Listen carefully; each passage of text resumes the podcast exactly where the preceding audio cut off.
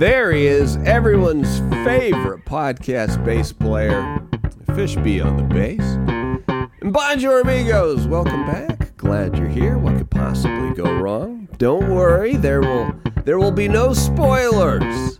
But I had nothing to worry about when it came to Succession. It was absolutely beautiful, dare I say perfect, dare I say best show ever until I decide the best show ever is Brockmire again as your global media ombudsman.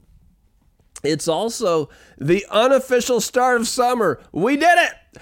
When does summer actually start? No one has any idea, but at least we found the unofficial start of summer, which means that it's almost Pride Month, which could get a little herky jerky.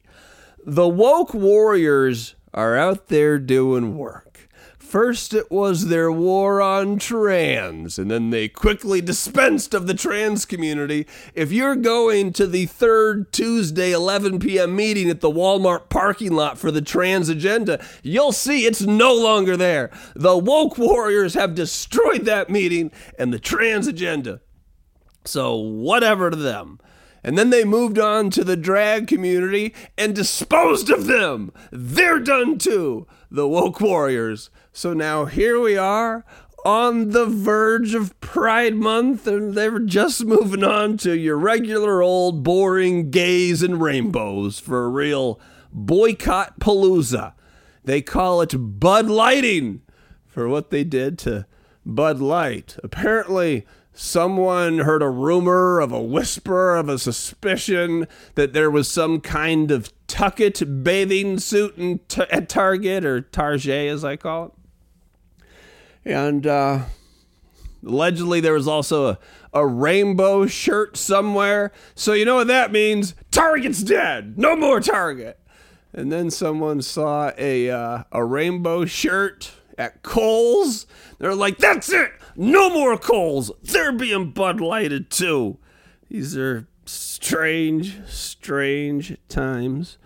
I maybe like Home Depot is, is ne- they're just running out of shit to do. Like the plumbing pipes and the grease are only seven aisles or one kilometer apart. Uh, Bud Light, Home Depot. Ironically, all these businesses losing money because they're being Bud Lighted. Uh, being anti-trans turns out is is very lucrative. There's this one particular podcaster named Matt Walsh. I believe he's the Daily Wire or something that sounds similar to that.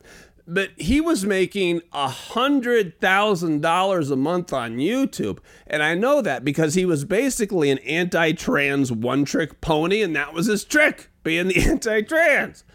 So much so that they deplatformed him off the YouTube, and he's like, I was making a hundred thousand dollars a month on YouTube, but now he's been Bud Lighted or something.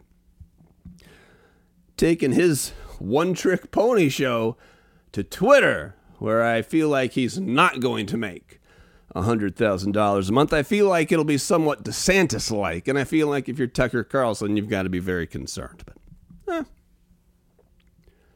but it's not just almost Pride Month, there's a lot of going on. A lot of going on a lot of going on, going on. It's almost Black Music Month. Now, there's supposed to be a war on singing black mermaids, but that war is not going well for the woke warriors. The Little Mermaid made $117 million, which is more than they more than they wanted it to make. There's also to celebrate the unofficial start of summer, I'm assuming.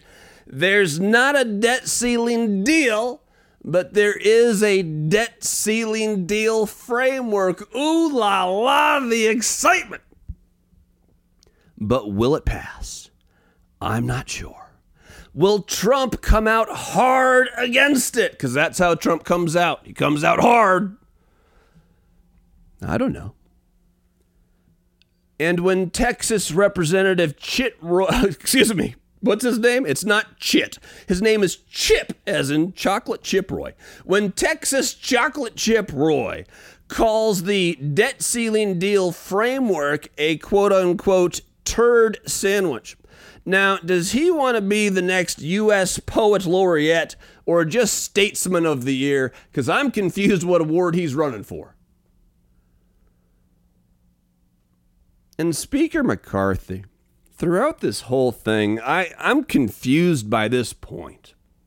He keeps saying that America doesn't have a revenue problem. America has a spending problem. That's what Kevin McCarthy says, and he's the Speaker of the House. And it seems like a Speaker of the House, he should know shit. But apparently, uh, doesn't have a revenue problem.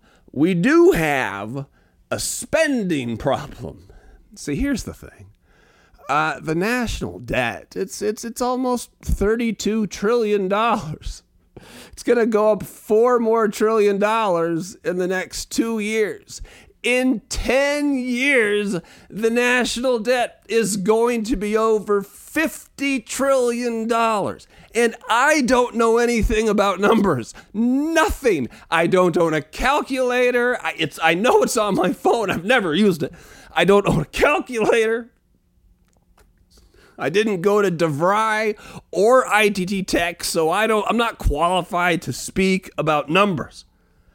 But it seems like if 10 years the debt is going to be 50 trillion dollars, maybe, just maybe America has a revenue and a spending problem. Maybe we have a spending problem and a revenue problem. We're $32 trillion in debt. I don't see a revenue problem there. Really? Really, Fishby? Can you believe this shit? Just defies logic, does it not? Kick over your questions. What do you mean those aren't good kicking shoes? How are the questions going to get over here? Kick them over!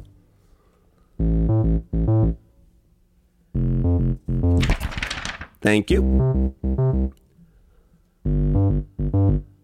Yo, it's me, Fishby.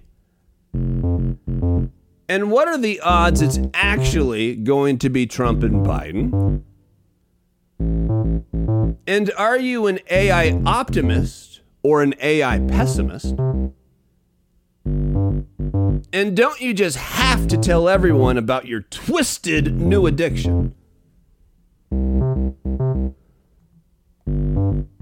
I don't know how twisted it is, but sure. But first, what are the odds it's actually going to be Trump and Biden? Now, I haven't checked any Irish websites where there actually is odds, so I, I can't tell you scientifically. Again, numbers not my thing.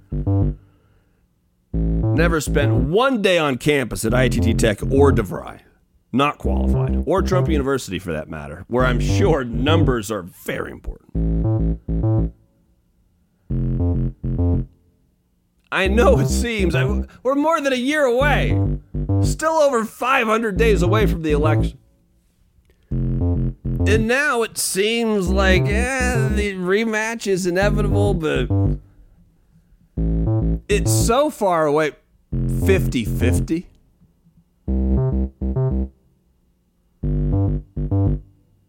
Impossible to tell.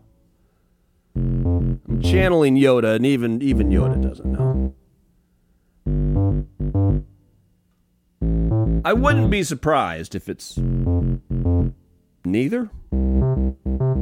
We'll see. And am I uh, an AI optimist or an AI pessimist? What, because sometimes I accidentally call it Skynet Chat Bro GPT? I'm an optimist. I'm really excited about the, the future. I actually am. I think this is no more exciting time to be alive than there is right now. And especially, you may or may not know this about me, but I have all kinds of spine issues, and I've had five spine surgeries. Oh, you did know that about me? Fine, fine, fine, fine. So be it. But they're now using. I mean, this this technology is just starting. But this is going to revolutionize medicine. They're using they're using chips, and they put one in in some guy's brain, and, and again in his spine, and, and and like a paralyzed person. He was paralyzed. He could walk again. I mean, it's going to affect so many industries in so many ways, and there will be massive labor market churn.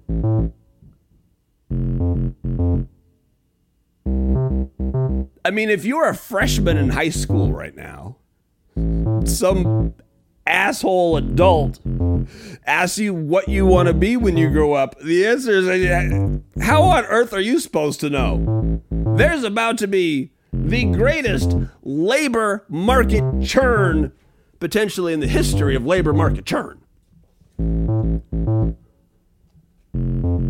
But I'm definitely an optimist. These are exciting times. Do you like to play with the uh, with the Chat GPT? This weekend, I, I got into it. Maybe it was the marijuana, but I got into it talking to Chat GPT about Jesus and, and historically. Like, was there no paper? Why did it take like 50, 60 years for anyone to write down a word? And in the times of Jesus, like, was calling yourself a Messiah like kind of a trendy thing to do? Like, were there a lot of Messiahs running around? Turns out there were dangerous profession, but yeah. So maybe it'll fix my spine, and as a research assistant, what a godsend. And don't I just have to tell everyone about my twisted new addiction? I don't know. I don't know how twisted it is, but I am kind of obsessed with it. See, I'm Arnold Palmering my goldfish. No, I'm not adding tea and lemonade. I take the regular, the old school cheddar goldfish, world's greatest cracker, the original goldfish. And then I go half and half in a bowl with the flavor blasted, extra bold, extravagant, whatever it is, but you half and half. And I tell you, you start eating these things and I can't stop. It's my twisted new addiction. Thank you. Uh, thank you, Fishby.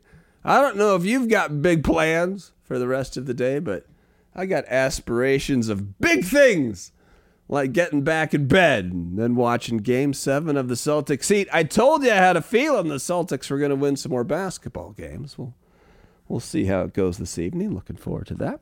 Uh, till manana, where we're just going to knock it out of the park. None of this None of this sucking like we did today. No, sirree, Bob. Tomorrow is the day, I think. Or if it's not the next day, and if not, then the next day. Eventually, one of these days, law of averages suggests that we're going to have a moment. Fingers crossed, mantis is prayed till our potential moment manana. Say adios, Fishby.